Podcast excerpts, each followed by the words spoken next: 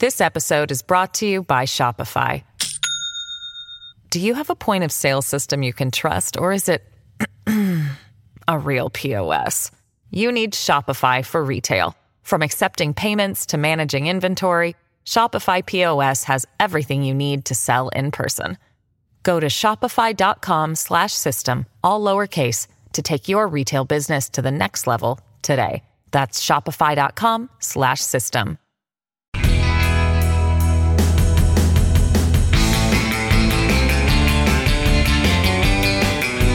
Hello and welcome to Rock and Roll Politics with me, Steve Richards, the twice weekly podcast. Thanks a lot for tuning in. And as ever, we've got a lot to reflect on in our time together. If it's okay with all of you, I will reflect on an interesting sequence of political events that I've been monitoring just in advance of recording the podcast. I've been looking at the COVID inquiry, which is interviewing both David Cameron and George Osborne this week, amongst others. Um, the Keir Starmer press conference in Edinburgh on their so called Green Recovery Plan. And um, many thoughts arise from this. Uh, juxtaposition and sequencing. We've also had, of course, uh, the House of Commons debate on the Privileges Committee report. But I agree with um, Helen the Baker, who has uh, emailed me, so called for new listeners because she bakes whilst listening to the podcast. Enough, Boris Johnson, please. Uh, she says the only valid theme now is how he was ever allowed to get to the very top and how do we make sure it doesn't happen again. And I agree, those are really potent questions. Um, but although I got lots of emails about Johnson, uh, there isn't going to be much focus on it uh, in this uh, podcast today. Um, so uh, yeah, it, it kind of it, I found it a very revealing and illuminating uh, sequence. Um, before that, a couple of notices, and then to uh, some of your emails. So, just very briefly on the notices front, I hope those of you who subscribe to Patreon have got the final episode of the Troublemakers series. Uh, it was on Robin Cook. And I think. Um, as I was reflecting on Robin Cook, I kind of thought, what a complex figure. Uh, there's there's a really dark series to be done on premature deaths in politics and the consequences arising from it. Uh, they're obvious. Uh, uh Hugh Gaitskell, uh, John Smith. Uh, for Labour, Iain Macleod for the Tories, who died shortly after the June 1970 election. He was Heath's Chancellor, and an absolute linchpin of that government. Um, but Robin Cook, the consequences of his early death were were deep. I think. Um, anyway, uh, I hope you got that, and uh, more to come if you subscribe to the Patreon version of Rock and Roll Politics. Anyway. I was looking on your behalf because um, you'll be too busy doing normal things uh, or abnormal things um, at um, the COVID inquiry as uh, David Cameron was a witness. And as I said, George Osborne to come, amongst others from that era. And I found it interesting because it was a reminder to me of many elements of that era, uh, which have been sort of forgotten about. I mean, Cameron still rightly gets um, attacked by all of us lot and others for the referendum on Brexit. But that earlier period is has been sort of more or less airbrushed out of history as if it was sort of long ago. Indeed, I think there's a brilliant theme um, which I might try and do in the normal podcast, not the Patreon specials, on politics and memory. What is remembered and why, and what is very quickly forgotten and why. I was thinking, for example, that um, uh, mostly voters forget things very quickly. Um, and that, indeed, partly to go back to Helen's point, does explain the rise of Johnson. Some of his earlier misdemeanors brushed aside, forgotten about. Uh, as he rose to the top, um, the early period of uh, this long serving period of conservative rule has been, in, in my view, under analysed really. Um, and yet, if you think about it, the so called winter of discontent in the build up to the 1979 election was remembered for decades afterwards. It was still featuring in Conservative Party election broadcasts in 1992. And they planned to do it again in 1997 before they decided, well, maybe, maybe it has 18 years. It's not so potent, perhaps. Um, so, why was that still so potent? But a lot of that early period from 2010 to 2016, uh, part as the Brexit referendum, have been sort of kind of forgotten about. And yet the seeds were sown in that period. And during his session with the COVID inquiry, uh, Cameron was uh, very politely but forensically questioned about the degree to which Britain was preparing itself for the kind of uh, nightmare that COVID brought about. Um, famously, of course, Britain was prepared for a flu epidemic, but not this one and why that was the case. And what I found so interesting was it brought back memories for me of the Cameron leadership uh, in all its um, manifestations. Cameron was articulate and plausible, uh, as he always was. Um, and that plausibility and capacity for language means, in a way, I think, that of these various Tory prime ministers um, who have ruled since 2010, it, it, he's got away with more because of that. So, Johnson, sorry, Helen, I am going to mention him. I actually think, on one level, because he is so much on the surface a bumbling, chaotic character, almost by design, um, the consequences hit Johnson quite quickly. I think it's a myth that he avoids consequences. Uh, they catch up with him speedily. This is a figure who won the 2019 general election, is not in Downing Street, and is not in the House of Commons. Um, he's been found out quickly. Um, and everything he does is examined through a prism of deep, wary suspicion. Everything um, from the preposterous resignation honours list upwards or downwards. Less so with this figure of gracious plausibility. Um, and yet I found it interesting as he was challenged about the government's preparedness for a crisis of the sort that hit Britain in 2020, hit the world uh, with the pandemic. Um, and he was very quickly on quite fragile terrain.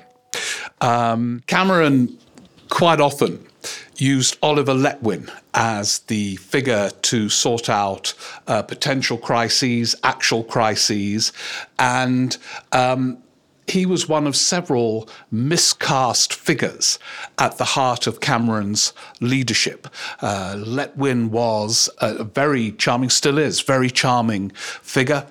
Um, and that meant a lot to Cameron. He, he mistook charm and a friendship as a kind of qualification for senior posts at the heart of his government. It was the mistake he made with Michael Gove, assuming friendship would transcend Gove's conviction um, that uh, Brexit was the right course to take.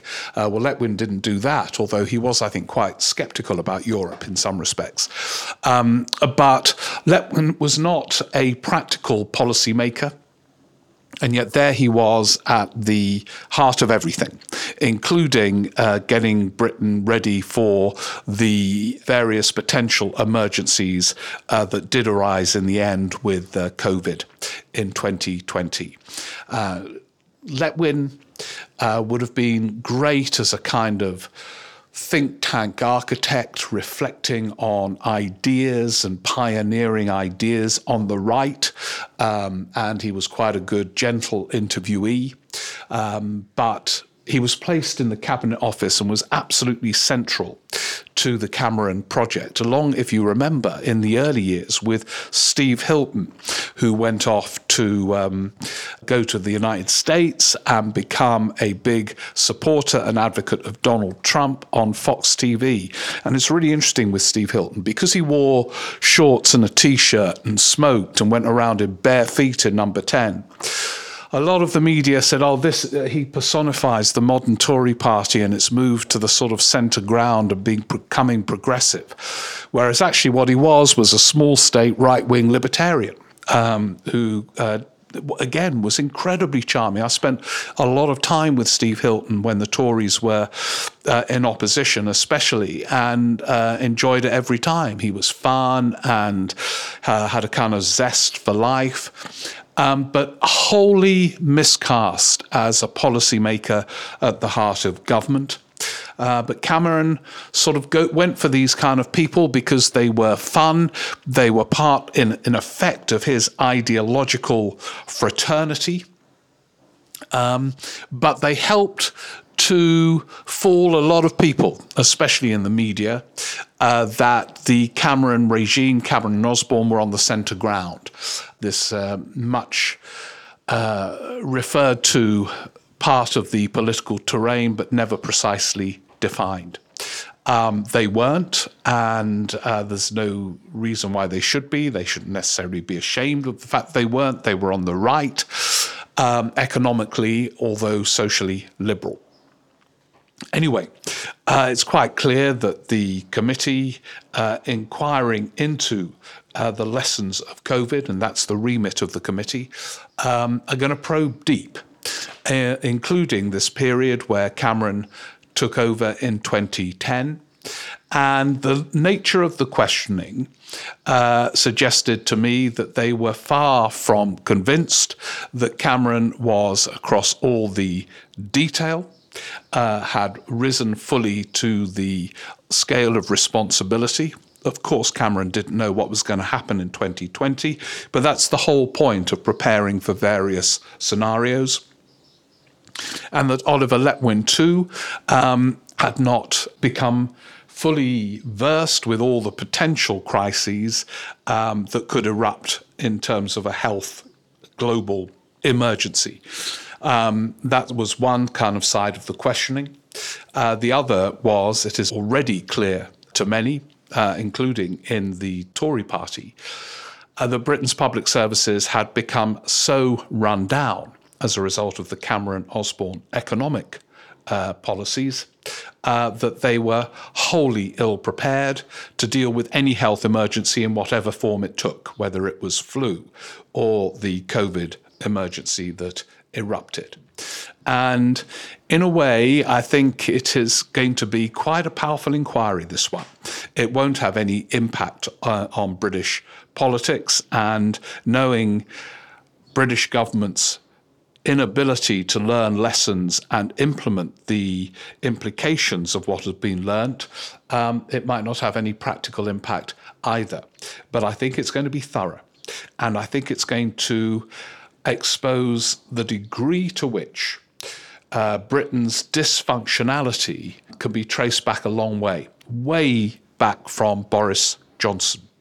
And the fact that, I mean, it was said at the time, and then we all just moved on oh, you know, the NHS doesn't have anywhere near the number of beds of hospitals in Italy and Germany and France and Spain uh, when there was this fear that the NHS might become overwhelmed.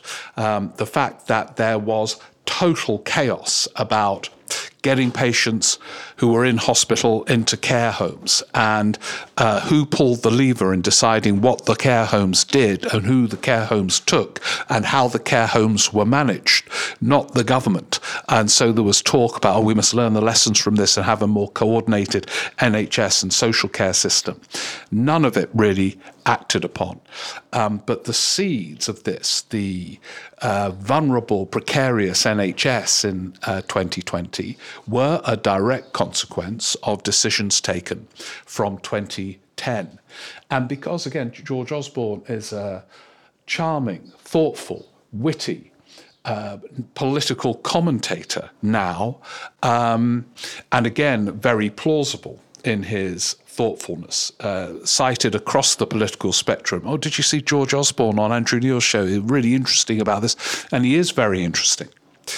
Uh, um, but that means, too, it's been easier for him to escape the consequences of his policies compared to the bumbling Johnson who's blamed for everything.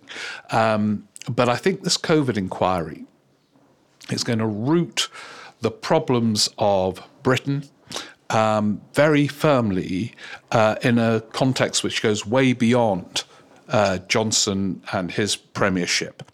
Uh, and that's important. It's obviously going to look at what happened from the early spring of 2020 uh, when Johnson was in Chequers writing a Shakespeare book or fixing his divorce and so on.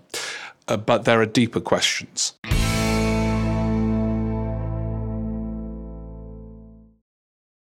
This episode is brought to you by Shopify. Do you have a point of sale system you can trust, or is it a real POS? You need Shopify for retail. From accepting payments to managing inventory, Shopify POS has everything you need to sell in person. Go to shopify.com/system all lowercase to take your retail business to the next level today. That's shopify.com/system.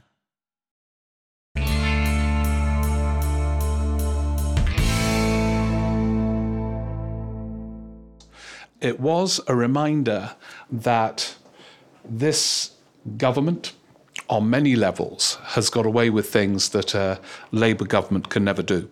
Uh, I think you know a Labour Prime Minister in 2020 would have been hounded out of office actually uh, if he or she had committed the errors of um, the early Johnson period.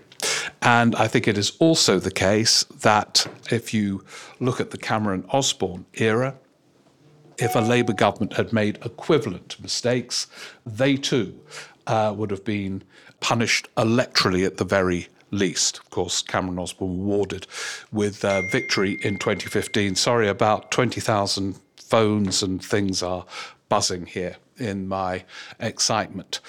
Um, but that triggered another thought, which was that in opposition, Cameron and Osborne were extremely effective. And one of the things they learnt was to frame a message and stick to it, come what may. So basically, after the financial crash, uh, which was, of course, the global financial crash, they blamed the spending of Labour governments on the crash erupting in Britain. It was nonsense, uh, but it was. Uh, powerful and assisted by uh, most of the British newspapers in putting the case.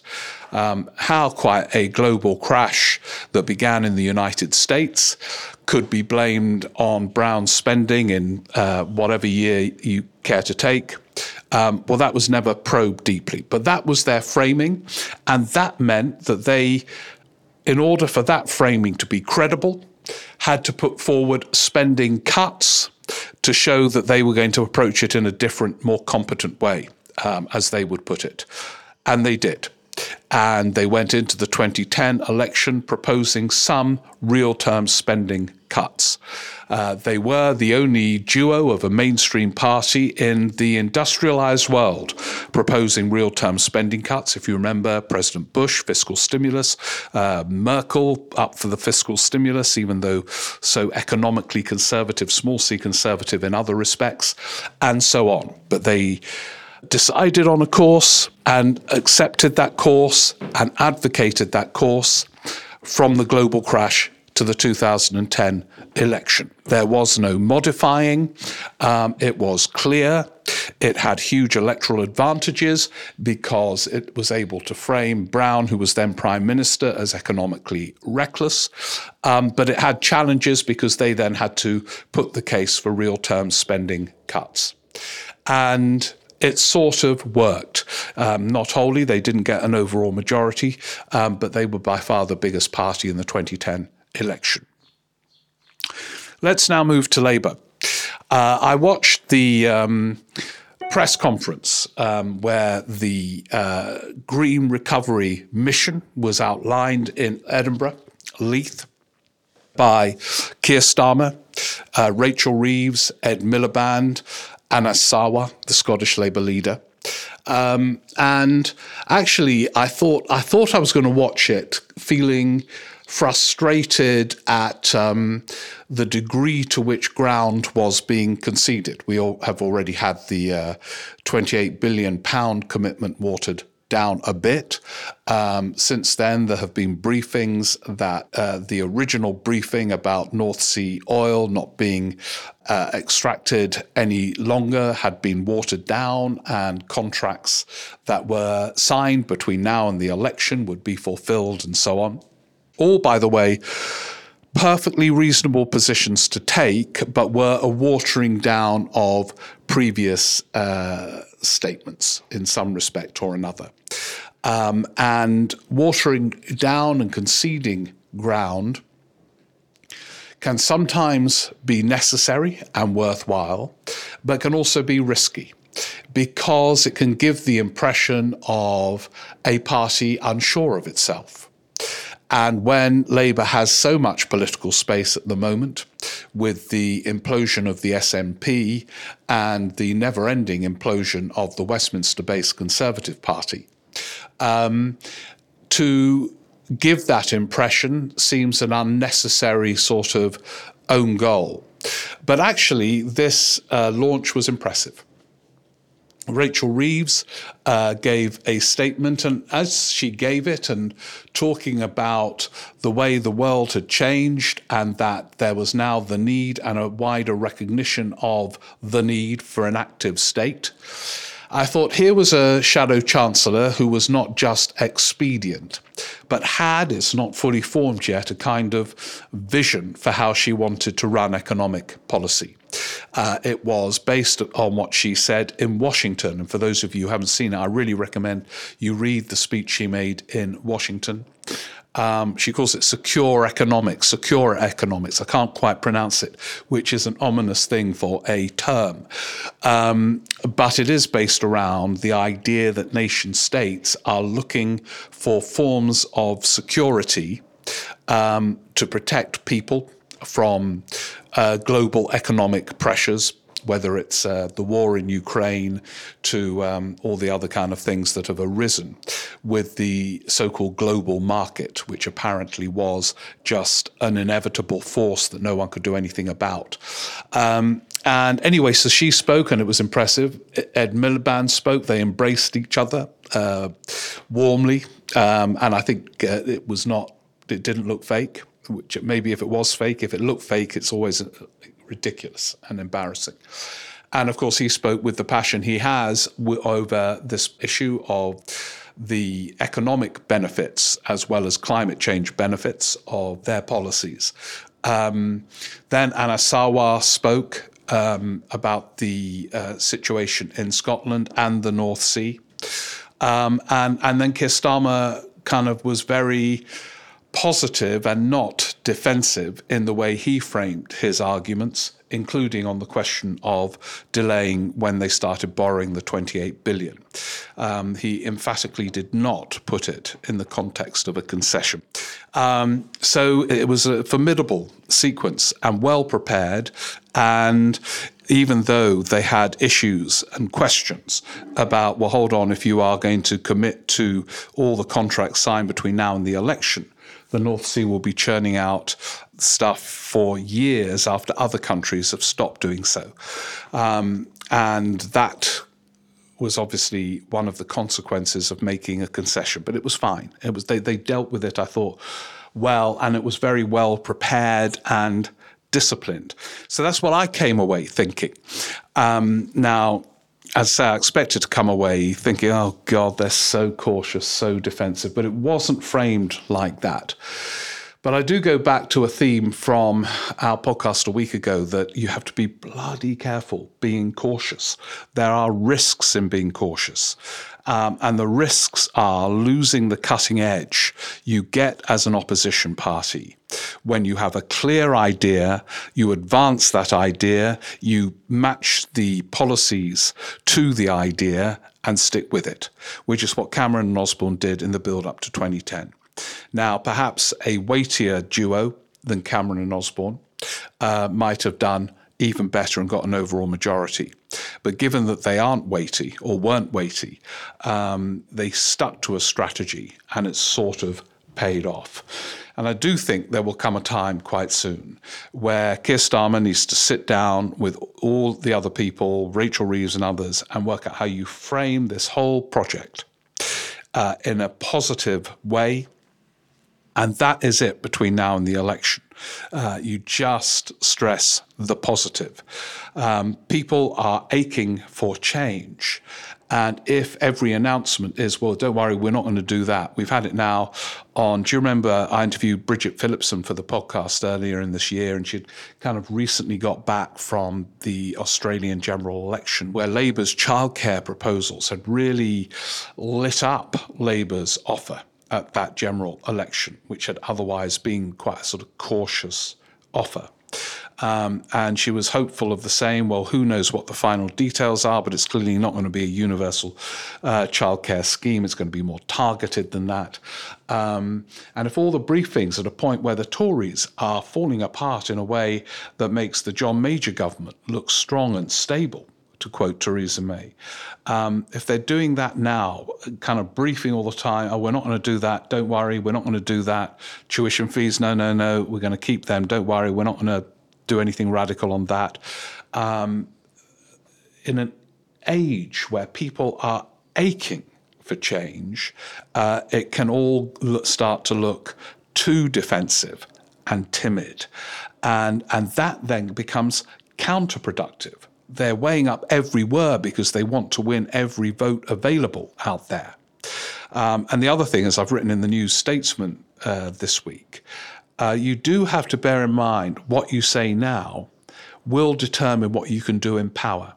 It can't be like Keir Starmer did with the Labour leadership contest, which will still have consequences for him, making pledges which he then doesn't keep because circumstances change. In the context of government, with all those newspapers hovering and many other forces ready to slaughter you, you can't do it again like that. So, what you say now will determine the course you will take in government, and the constraints that you have chosen to place on yourself will be decided now. Uh, with an opinion poll lead of about 20%. So I think they do need to think carefully about how defensive they need to be in ways that are bound to limit what they can do in government. So there won't be a universal childcare scheme if they've ruled it out in opposition. They just won't be able to do it. They won't have the legitimate space to raise the resources. They've ruled out, heard Liz Kendall rule out a national care service, which the Fabians I interviewed. Uh, the General Secretary of the Fabian Society about it on this podcast. Um, that's been ruled out. Well, it won't happen. We won't be joining the single market, the single currency. That's been ruled out. So it won't happen. Words now matter. How far do they need to go in their timidity to win the election? It's a difficult question, um, but it's one that they need to answer and not always with the most cautious route available to them. Anyway, there's a few thoughts just from me kind of monitoring what's going on. It's a, by the way, it's an epic week politically. Uh, inflation rate, interest rates, huge amount going on. As I say, Helen, Boris Johnson, a peripheral figure in all of that. And now over to all of you with your questions.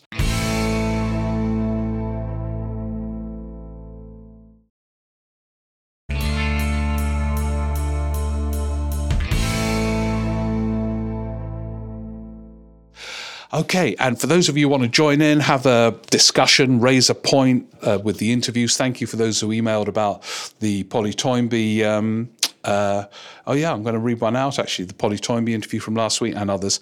Um, yeah, uh, it's great. So it's steverick14 at icloud.com. And the first question is actually more of a kind of point, but it's anyway, it's praise for me. And I thought, well, yeah, might as well read out some praise. It's from Paul McFarlane, who says, out running today, and my thoughts turned to comments made in some of your podcasts about Labour's plans to devolve power from Westminster Whitehall and the shallowness of the tax and spend debates in Britain prior to general elections. Yeah, well, Peter, there's been a lot of that on this podcast. And, um, you know, this wretched pre election tax and spend debate, of course, explains Labour's understandable caution. If you go on the Today programme, if you're Rachel Reeves, you know, within 10 seconds. But won't there be a black hole in your plans based on current government spending projections in 2025 in East Grinstead on Friday, March the 24th? And if you don't put up taxes, that black hole will cause all kinds of uh, other, blah, blah, blah, you know, it's mad. But anyway, Pete has a very interesting point as he goes out running, and he makes lots of points about the tensions between central government and local government uh, decisions. Um, and he, he says, You may have seen that Woking Council took advantage of the loosening of the central government's controls over local government's capital spending controls and invested in property developments, which have since failed to achieve their ambitions. And Woking Council went bankrupt. The capital markets who lend to government every day will assume that the debt raised by Woking will be covered by UK taxpayers as a whole, not just Woking's council taxpayers. The Truss Kwarteng 2022 budget demonstrates what happens if capital markets are spooked by what they see as unexpected risk to their assets. The point of this is that if Labour wants to devolve power to local communities, they will need to think through how this flows through to the public finances and, in inverted commas, the kind strangers upon whom the public sector depends each day to buy that debt that the government sells to fund public services. Uh, Mark Carney apparently referred to them, the markets, as kind strangers. Um, it's absolutely the case um, that there is a tension already uh, in Labour's commitment to transfer power to local communities um, and take it away from Whitehall. We've had it again this week from Keir Starmer, who says, in the end, uh, if local communities don't want these uh, wind powered uh, alternative fuel uh, sources, uh, central government will impose on the local communities. So central government decides. Now, I think he's right. If you've got big projects from the centre, you cannot allow local communities to veto them, else you won't get any big projects done. Rachel Reeves has said the same about housing targets.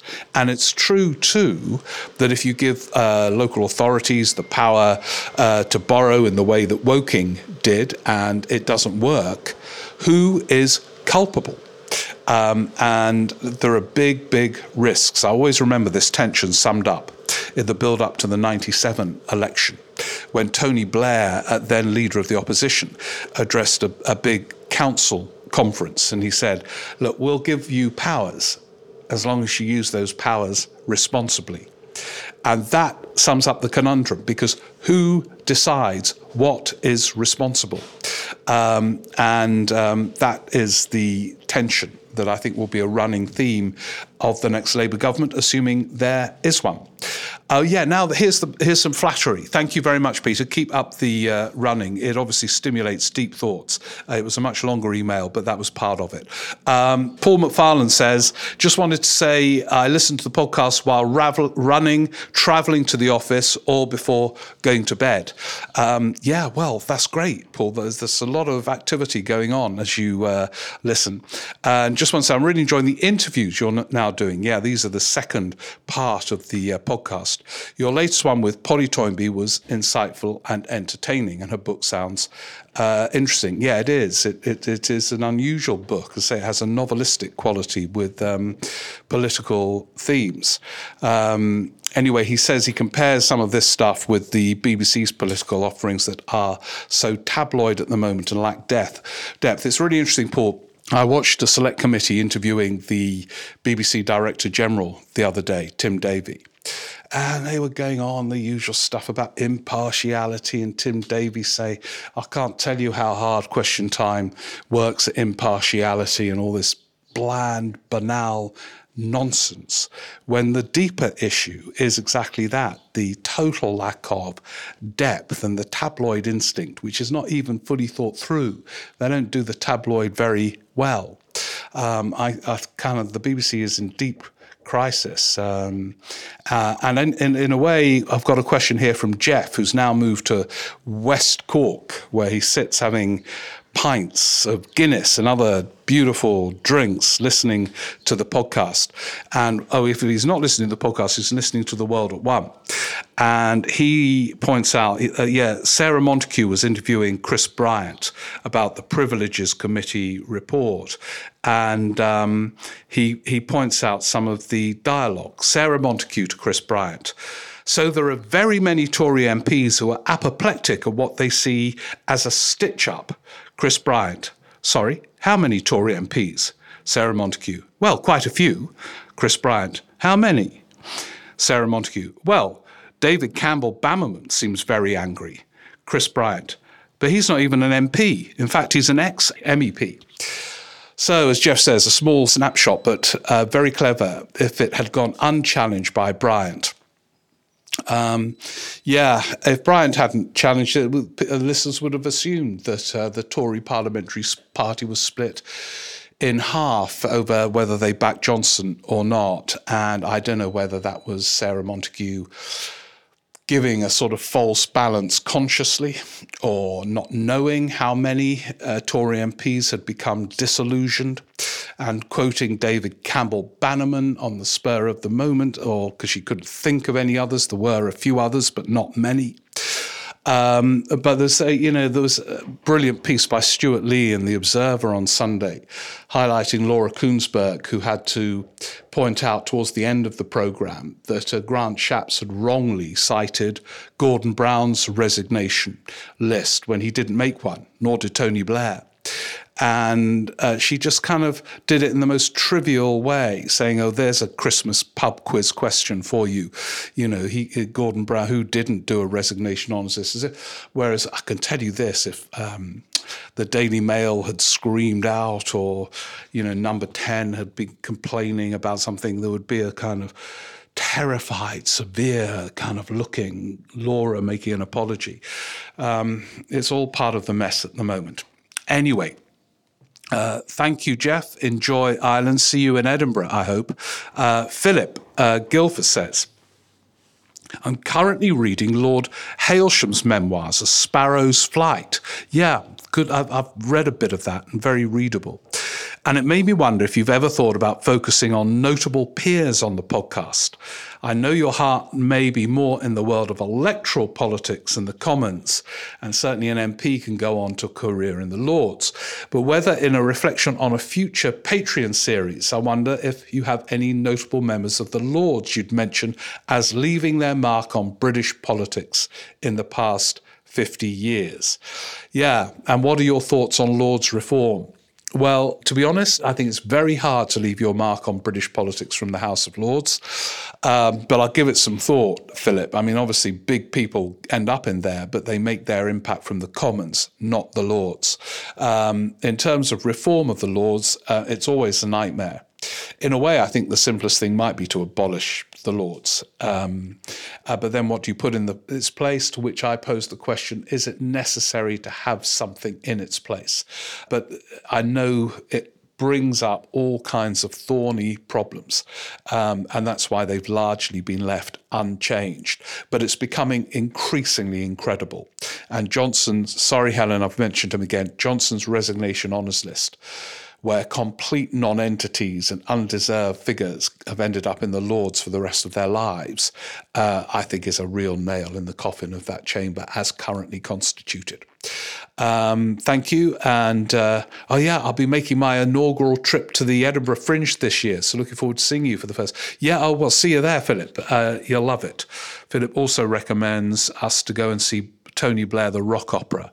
I've seen it already actually in London, and it is a laugh if you want to laugh. Um, but Rock and Roll Politics Live at Edinburgh is a laugh and full of collective insights too. Anyway, see you there. Um, and uh, yeah, Sean Farrell says you were talking about interviewing a couple of economists on this week's podcast. You should talk to Simon Wren Lewis from the FT. He's been fuming about what he calls media macro, the press's simplistic reporting of economics for years. I know he has, Sean, and it's a good uh, tip Um, and I will. I, someone else, Tim Bale said I should interview Simon Wren Lewis. So the bid's going to go in after this uh, podcast. So yeah, it's a good idea. And the reporting of economics and tax and spend in particular will be driving us bonkers for uh, months and months to come. And that's why I have sympathy with uh, Keir Starmer and Rachel Reeves as they navigate this uh, torrent. But to go back to my spiel earlier, caution can be risky. Uh, it's, it's an art form, polit- politics, especially in opposition. And part of the artistry is recognizing when to be bold, when to put the case, frame the case in a way that's accessible, powerful, and popular. Stick with it, put in policies that make sense of that case. Um, and that hasn't always been the route followed. Anyway, look, thank you so much. Um, uh, as Philip mentioned, uh, Edinburgh uh, Fringe, rock and roll politics live every day from August the 13th. I think that's the Sunday, August the 13th, all the way through to the end. A kind of different show each day. And uh, thank you so much for listening. Please, if you like it, please leave a review because that pushes us up the chart. There's a real battle going on in these podcast charts. Um, and yeah, let's get together very soon to continue making sense of it all. Thanks a lot. Bye.